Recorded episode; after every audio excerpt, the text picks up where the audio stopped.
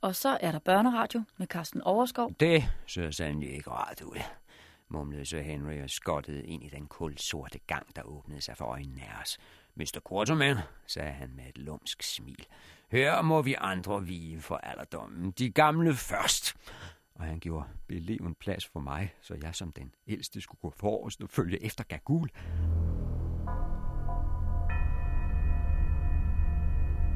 Hvis det skulle være en ære, så afstod jeg hellere end gerne. Jeg gøs ved tanken. Der var mørkt som graven derinde. Umuligt at se, om det gik op eller ned, eller hvor lang gangen var. Den kunne lige godt være 5 meter som 5.000 meter. Vi havde ingen anelse om, hvor den gang gik hen. Undtagen Gagul selvfølgelig. At den overhovedet havde en dybde, det blev kun røbet af lyden af den gamle kælling, de slubrende skridt et sted derinde, og hendes ondsindede fnisen, der langsomt fjernede sig i mørket. Kun de lyde fortalte os, at gangen havde en vis længde. Men hvor den endte, det vidste kun hun. Jeg skal villigt tilstå, at jeg tøvede en kende. Følte absolut ingen trang til at gå i det kvindemenneskes fodspor. Ikke som den første i hvert fald. Nå, hvad bliver det til? brummede så Henry gav mig et venskabeligt dunk i ryggen. Men et venskabeligt dunk fra Sir Henry, det er det samme som at få et brutalt stød af en hver anden. Den mand har det med at undervurdere sine kræfter. Og jeg fløj frem. I næste nu var jeg tumlet ind i det bælragende mørke og opdagede til min rejsel, at jeg befandt mig i trimlende løb ned ad en tunnel, uden nogen anelse om, hvor den førte hen. Destination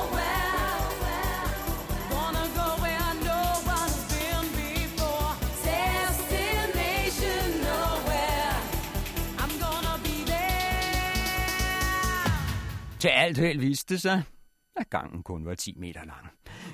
Da jeg omsider fik styr på benene igen, kom til sans og samling, stod jeg i en ny klippehule. 15 meter lang, 10 meter bred og 7 meter til loft. Et rum betydeligt mere dunkelt, end det vi kom fra. Man kunne kun lige ane omridsene.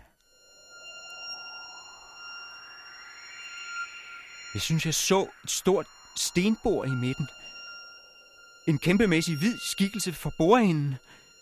Nogle lyse figurer, der sad rundt om bordet, og, og, og et eller andet brunligt, der lå midt på bordet. Det var det første indtryk, jeg fik, mens jeg spærrede øjnene op i det nye mørke. Det lignede grangivligt en samling spøjelser, der havde sat sig til middagsbordet. Slemt, allerede ved første øjekast. Men det blev værre. Ens øjne vender sig jo snart til mørket, og man begynder at se tingene skarpere. Og i det øjeblik fortrød jeg bittert, at jeg nogensinde havde sat min fod i kong Salomons miner.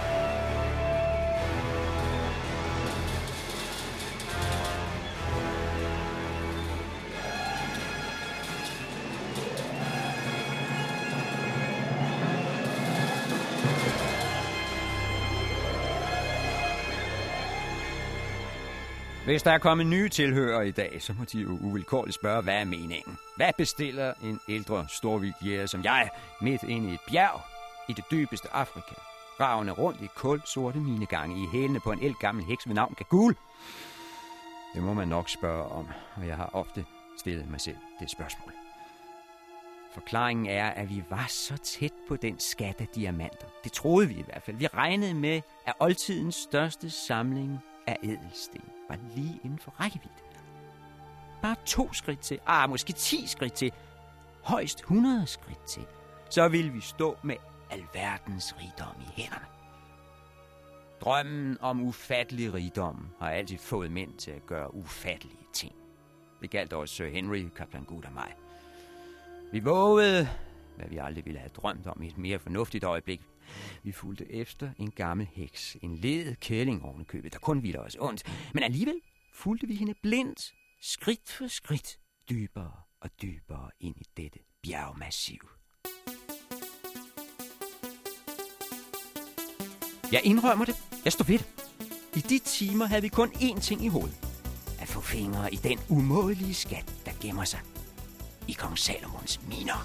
Destination nowhere.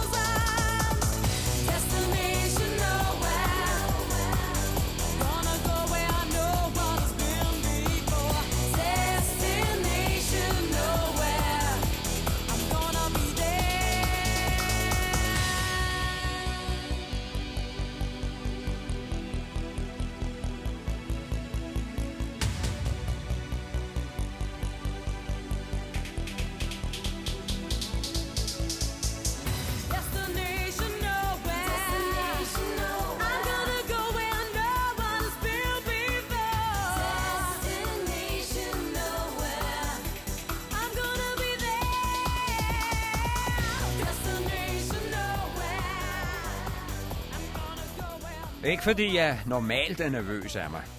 Det kan man virkelig ikke tillade sig i mit fag. Jeg lever af at føre mænd rundt i Afrika som safari-leder. Det er mit job at skaffe dem på skudhold af de store dyr. Det er mig, der skal finde elefanterne til dem.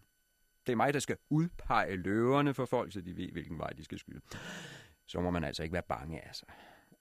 I sidste ende er det mit ansvar, at kunderne kommer hjem igen. Hele det sædvanlige bund af amatørjæger.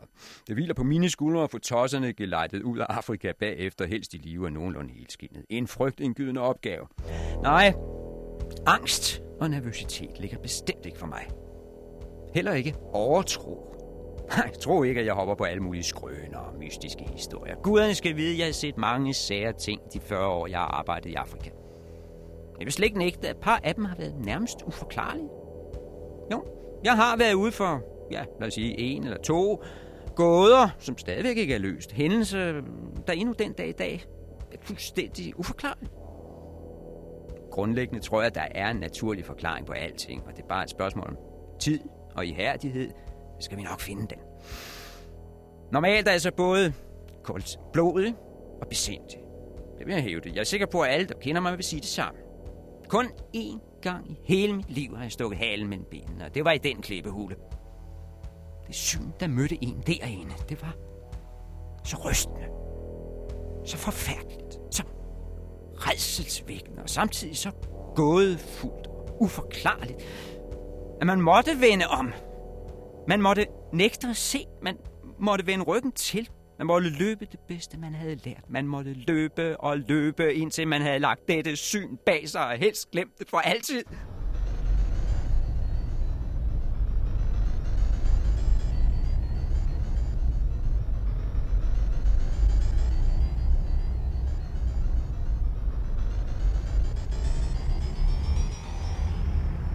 Så jeg stak altså af fra hulen igen og for tilbage gennem den mørke tunnel.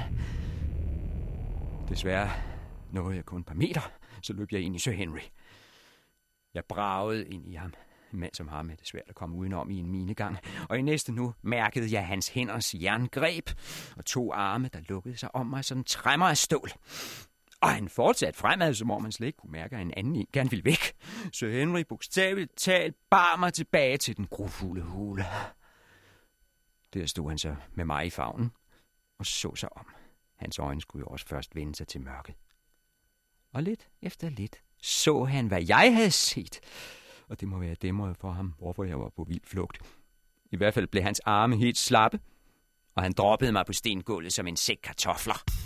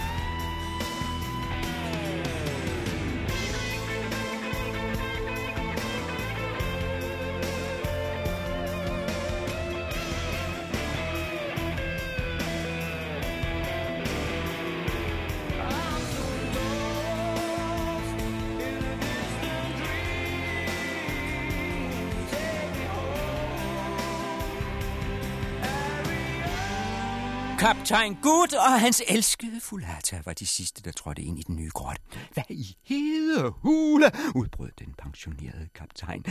Men han kom aldrig videre med den ede. Han var lige så lamslået ved synet som så Henry og jeg. Fulata kastede sig om halsen på ham, klyngede sig ind til sin kaptajn og skreg og skræk. Da det skriver var æbbet ud, var der kun én lyd tilbage.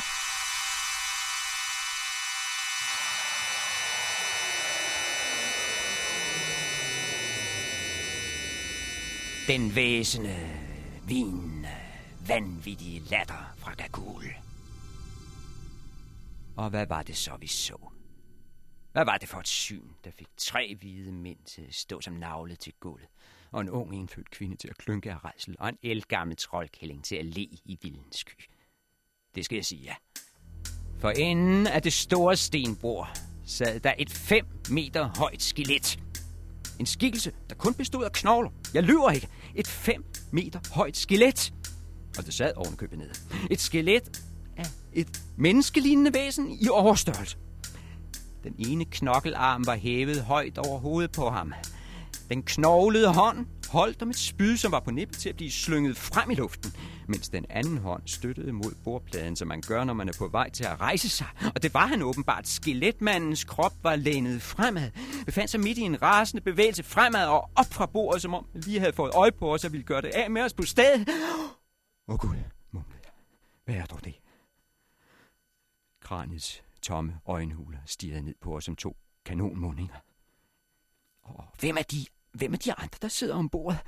viskede kaptajn Gud, for der sad ganske rigtigt en kreds af hvide skikkelser omkring stenbordet. De var mere normale i størrelsen, så dem hæftede man sig ikke ved i første omgang. Men hvem var de? Og øh, hvad er det? spurgte Sir Henry. Hvad i himlens navn er den med brune klump, der ligger midt på bordet? Tre gode spørgsmål for tre gode mænd. Men det eneste svar, vi fik, var en ny hånlatter fra Gagul.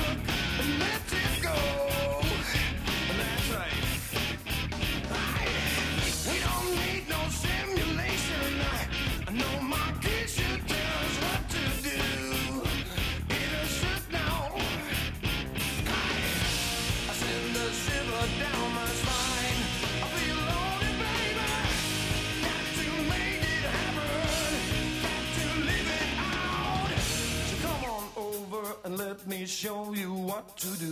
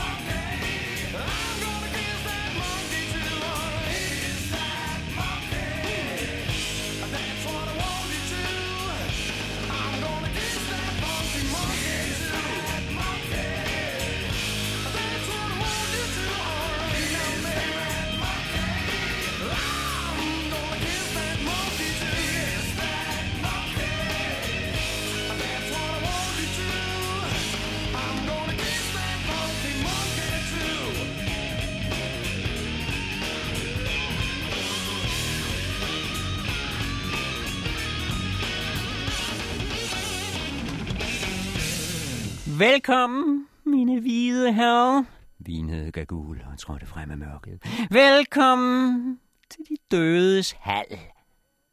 I forvejen var hun skrumpet af æle, og sammen med de skikkelser, der sad rundt om bordet, virkede hun ikke meget større end en rotte. Men det gjorde ikke hendes stemme mindre gennemtrængende. I skal vide, at den, der betræder dette sted, han bliver ramt af en forbandelse. Det er for sent at vende tilbage nu. I er inde i de dødes hal. For sent at gøre det om, for I har set, at det syn skal koste jer ulykke på ulykke lige ind til døden. Så nu kan I lige så godt se alt. Og nyd det, nyd det rigtigt, for det bliver noget af det sidste, I får at se i levende liv. Du, grinede Gagul og vinkede Sir Henry frem med en runken pegefinger. Du, du skal få at se, hvad det brune er, som ligger på bordet. Træd du bare nærmere og betragt den steg, du selv slagtede for en uge siden. Og da gik det op for os. Sir Henry hæv efter vejret. Det gjorde vi andre også. Det var et lig, der sad på bordet. Et gigantisk kadaver af en mand, der sad oprejst på stenpladen. Nøgen og brun sort. Og hvor hovedet skulle have været, der stak halsvirvlerne en tomme op over det indskrumpede halskød. Og hvor var så hovedet hen? Det lå nede mellem knæene og grinede vildt ud mod os med sit ene brustne øje. Kort sagt, dette var livet af kong Tvale.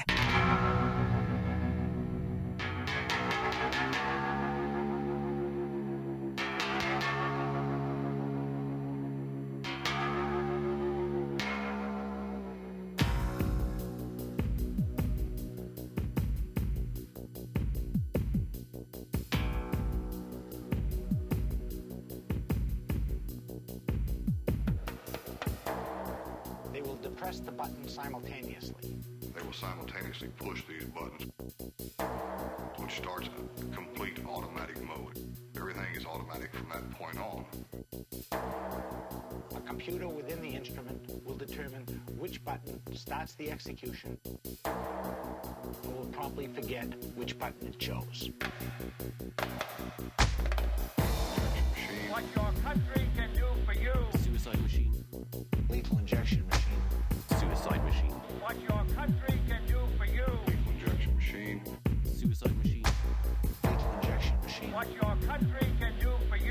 Suicide machine. lethal injection machine, Suicide machine. What your country can do for you. Lethal injection machine. Suicide machine. Kong Tvala, den mand, Sir Henry havde fældet i tvekampe ugen før, og derved sikret Ignos i herredømmet over Kukuanaland. Her sad den faldende tyran, kukuanernes plageånd gennem 20 lange år, hovedløs og slatten. Og dog var det, som om han stadig levede. Det er huden, jeg tænker på. Livet sad og svedt. Kom Tvalas tatoveret skin drev af en fedtet, glinsende væske.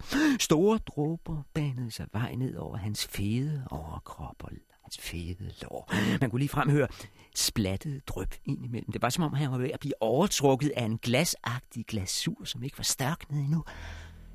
Og det var ikke helt ved siden af, for da jeg kiggede op, så jeg vanddråberne, der faldt fra loftet.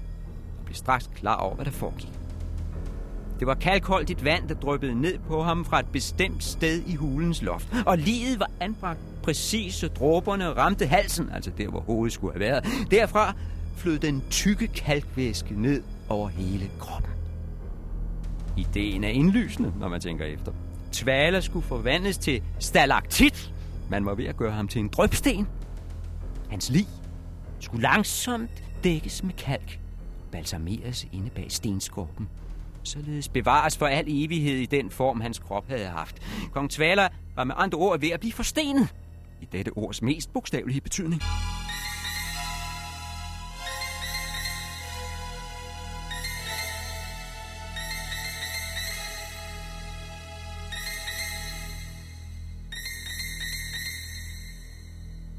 Det gav samtidig forklaringen på de hvide skikkelser rundt om bordet. Det var alle Kukuanalands konger gennem tiderne. will be 600. Three score. Six.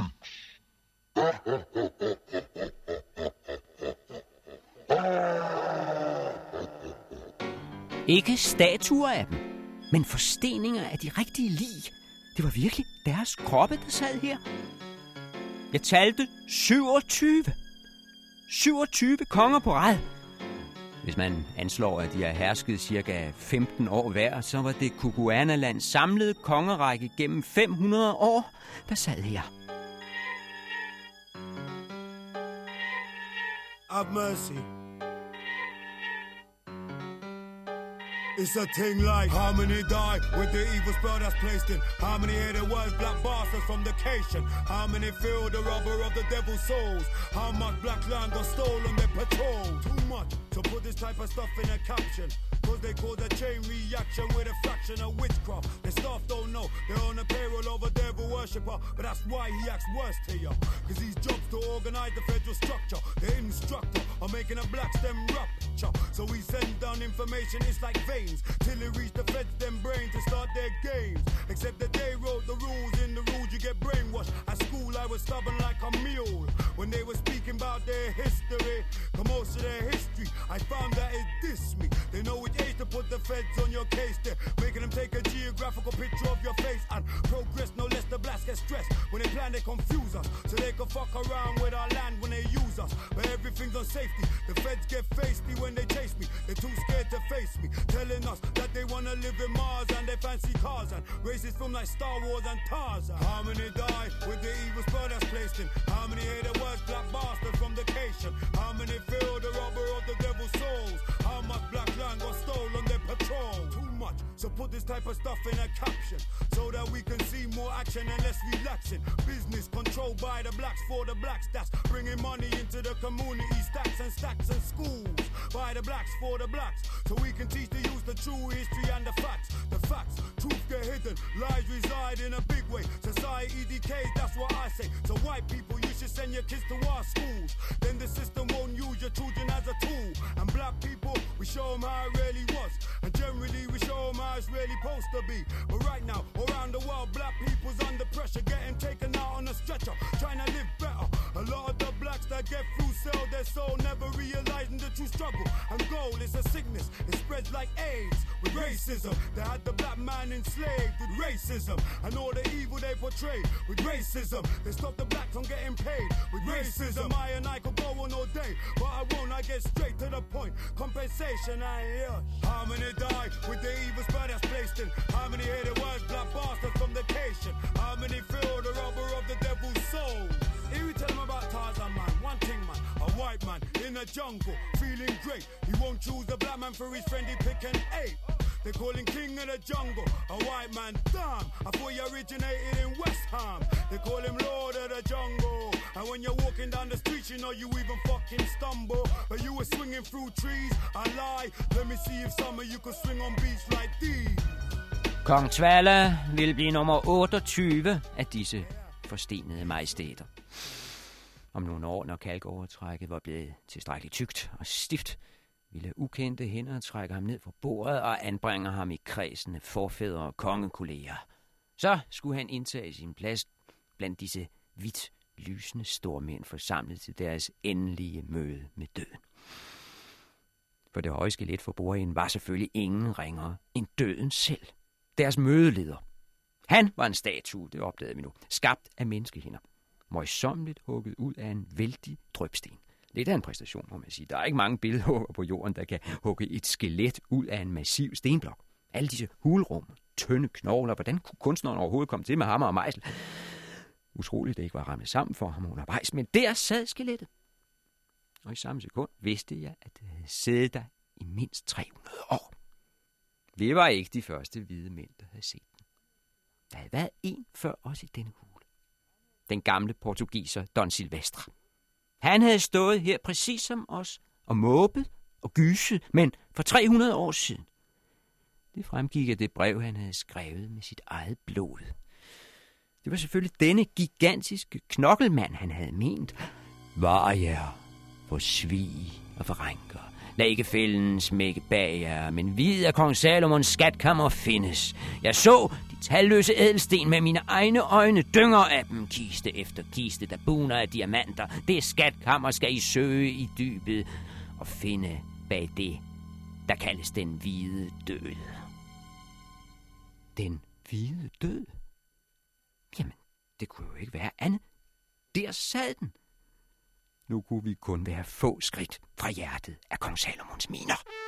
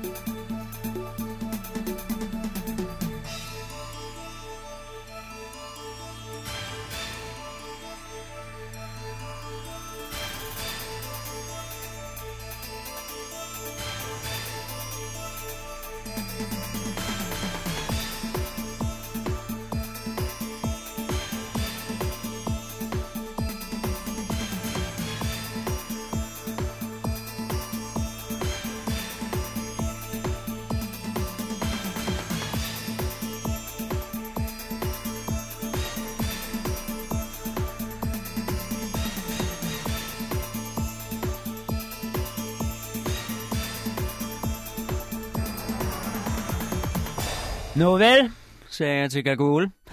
så er tiden vist inden til at vise os kammeret. Men hun havde travlt med andre ting, den gamle troldkælling. Hun gik bogstaveligt talt rundt og hilste på sine konger.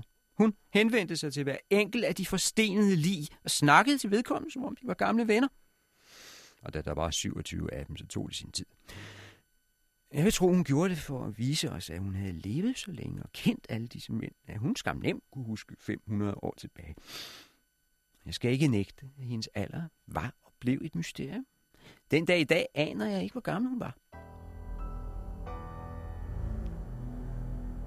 I almindelighed kan det være svært at fastslå kvinders alder.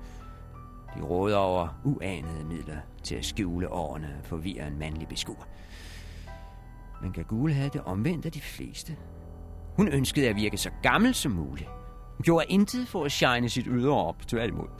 Jeg har aldrig set så afrakket et kvindemenneske. Hun lignede mere en byldt indtørret knogler end et levende væsen. Ah, hun kunne selvfølgelig ikke være flere hundrede år gammel. Den hoppede jeg ikke på, men el gammel, el gammel, det var hun. Og blandt hekse går den sorte viden i arv fra mor til datter. Uændret og ordret fra generation til generation. De får en fælles hukommelse, der rækker 100 år tilbage. De husker bedre. Sådan er det i primitive kulturer, der ikke betjener sig af skriftlige notater og historiebøger. De har det hele i hovedet. Det behøver faktisk ikke at være løgn, at Gagul kunne huske en konge fra for 500 år siden. Hun havde ganske givet hørt alt om ham.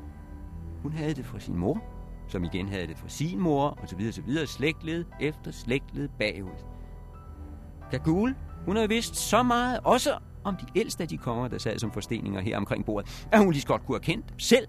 Så vi lå hende tage sin runde, vi lå hende småsludre med de stivnede majestater hele raden rundt.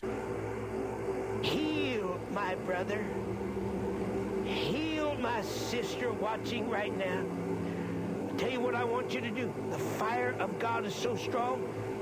A little simple act of faith. Just come right up close. Come right up close to the television. And if you can, put your hand right on my hand.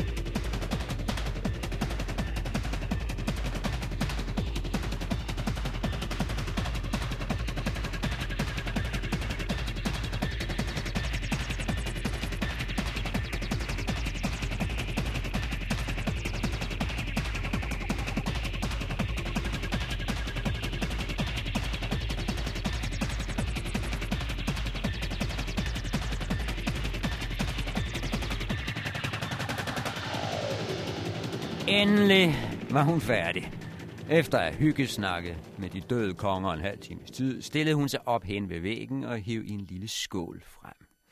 Nu er I vel ikke blevet bange, hvide mænd? Selvfølgelig ikke, sagde jeg. Godt, så følg med ind her. Vi trådte over til stenvæggen, hvor Gagul stod og fingererede med skålen. Er der nogen, der har ild? Det var en olielampe. En af de sædvanlige indfødte med flydende flodhestefedt. Jeg strøg en tændstik og tændte vægen for hende. Den lille blå flamme var det første rigtige lys, siden vi var trådt ind i bjerget. Den virkede næsten blændende, selvom enhver ved, hvor lidt lys der kommer fra en olielampe. Men for første gang kunne vi se noget skarpt.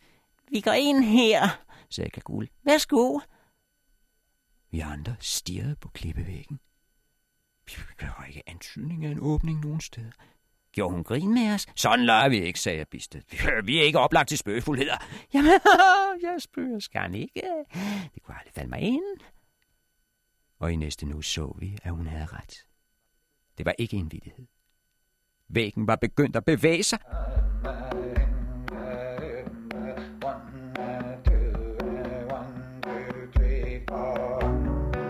Først en smal sprække for neden. En tynd, sort stribe. Men den blev langsomt bredere. Klippen gled opad. Lydløst blev stenvæggen løftet i vejret. Og et kort øjeblik virkede det, som om hele bjerget svævede og fløj.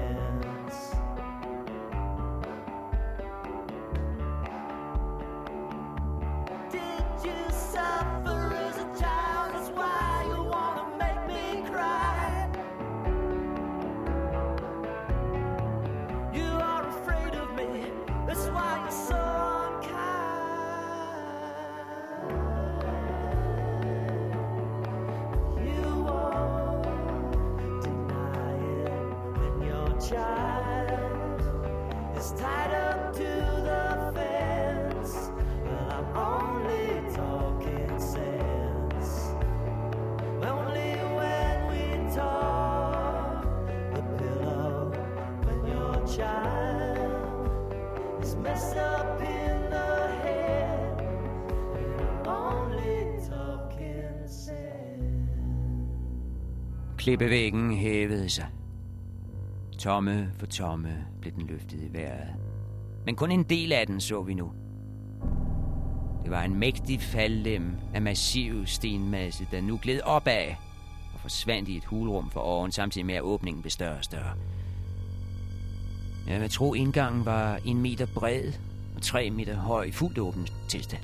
Selve døren, altså stenblokken, der gled i vejret, har vel været halvanden meter tyk. En ordentlig krabat. 20 tons, vil jeg tro. Ikke en lem, man sådan lige vipper op. Det måtte kræve en meget fin vægtmekanisme at få den til at løfte sig. Og der var ingen, der stod og hæv i noget. Gagul, hun rørte sig ikke ud af pletten. Der må have været en eller anden form for, for modvægt, som hun har udløst ved at trykke på et eller andet. Altså det hemmelige håndtag af en eller anden art. Men vi havde ikke set noget.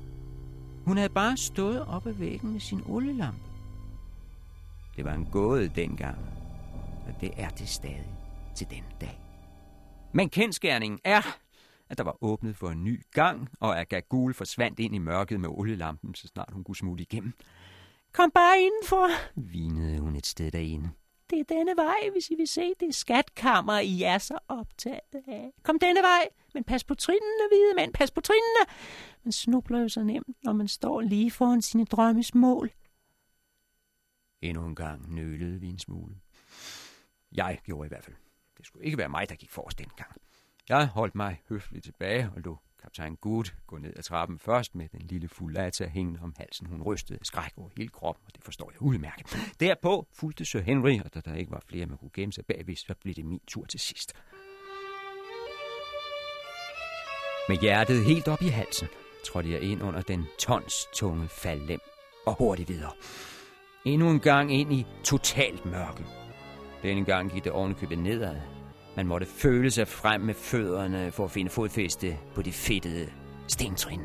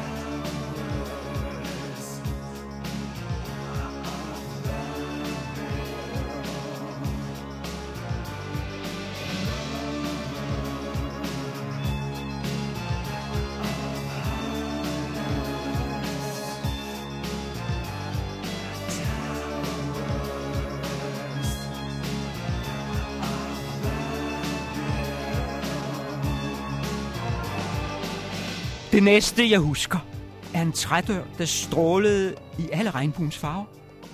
Udsmykket, sicileret efter alle kunstens regler. Mønstre af store fugle og mænd i lange rækker, indlagt elfenben og bladguld, der skinnede, så man blev helt blændet.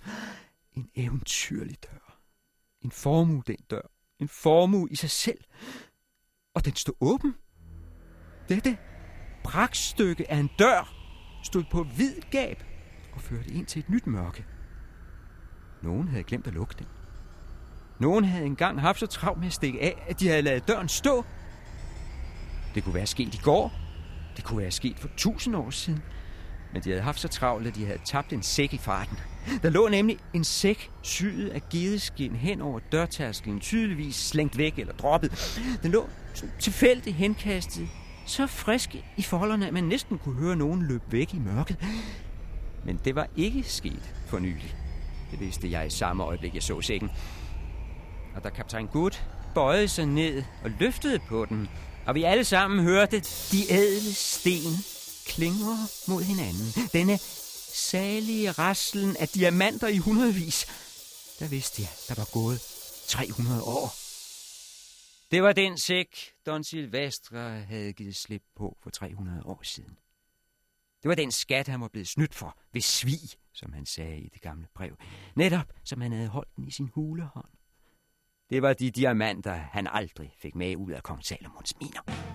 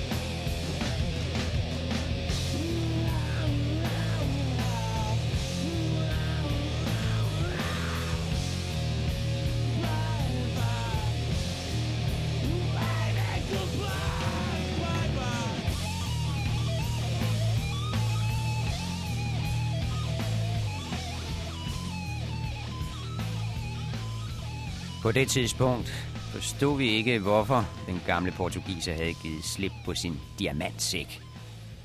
Han må have været panikslagen. Et eller andet havde skræmt ham for vid sans, men hvad? Det kunne vi ikke forestille os. Ikke endnu.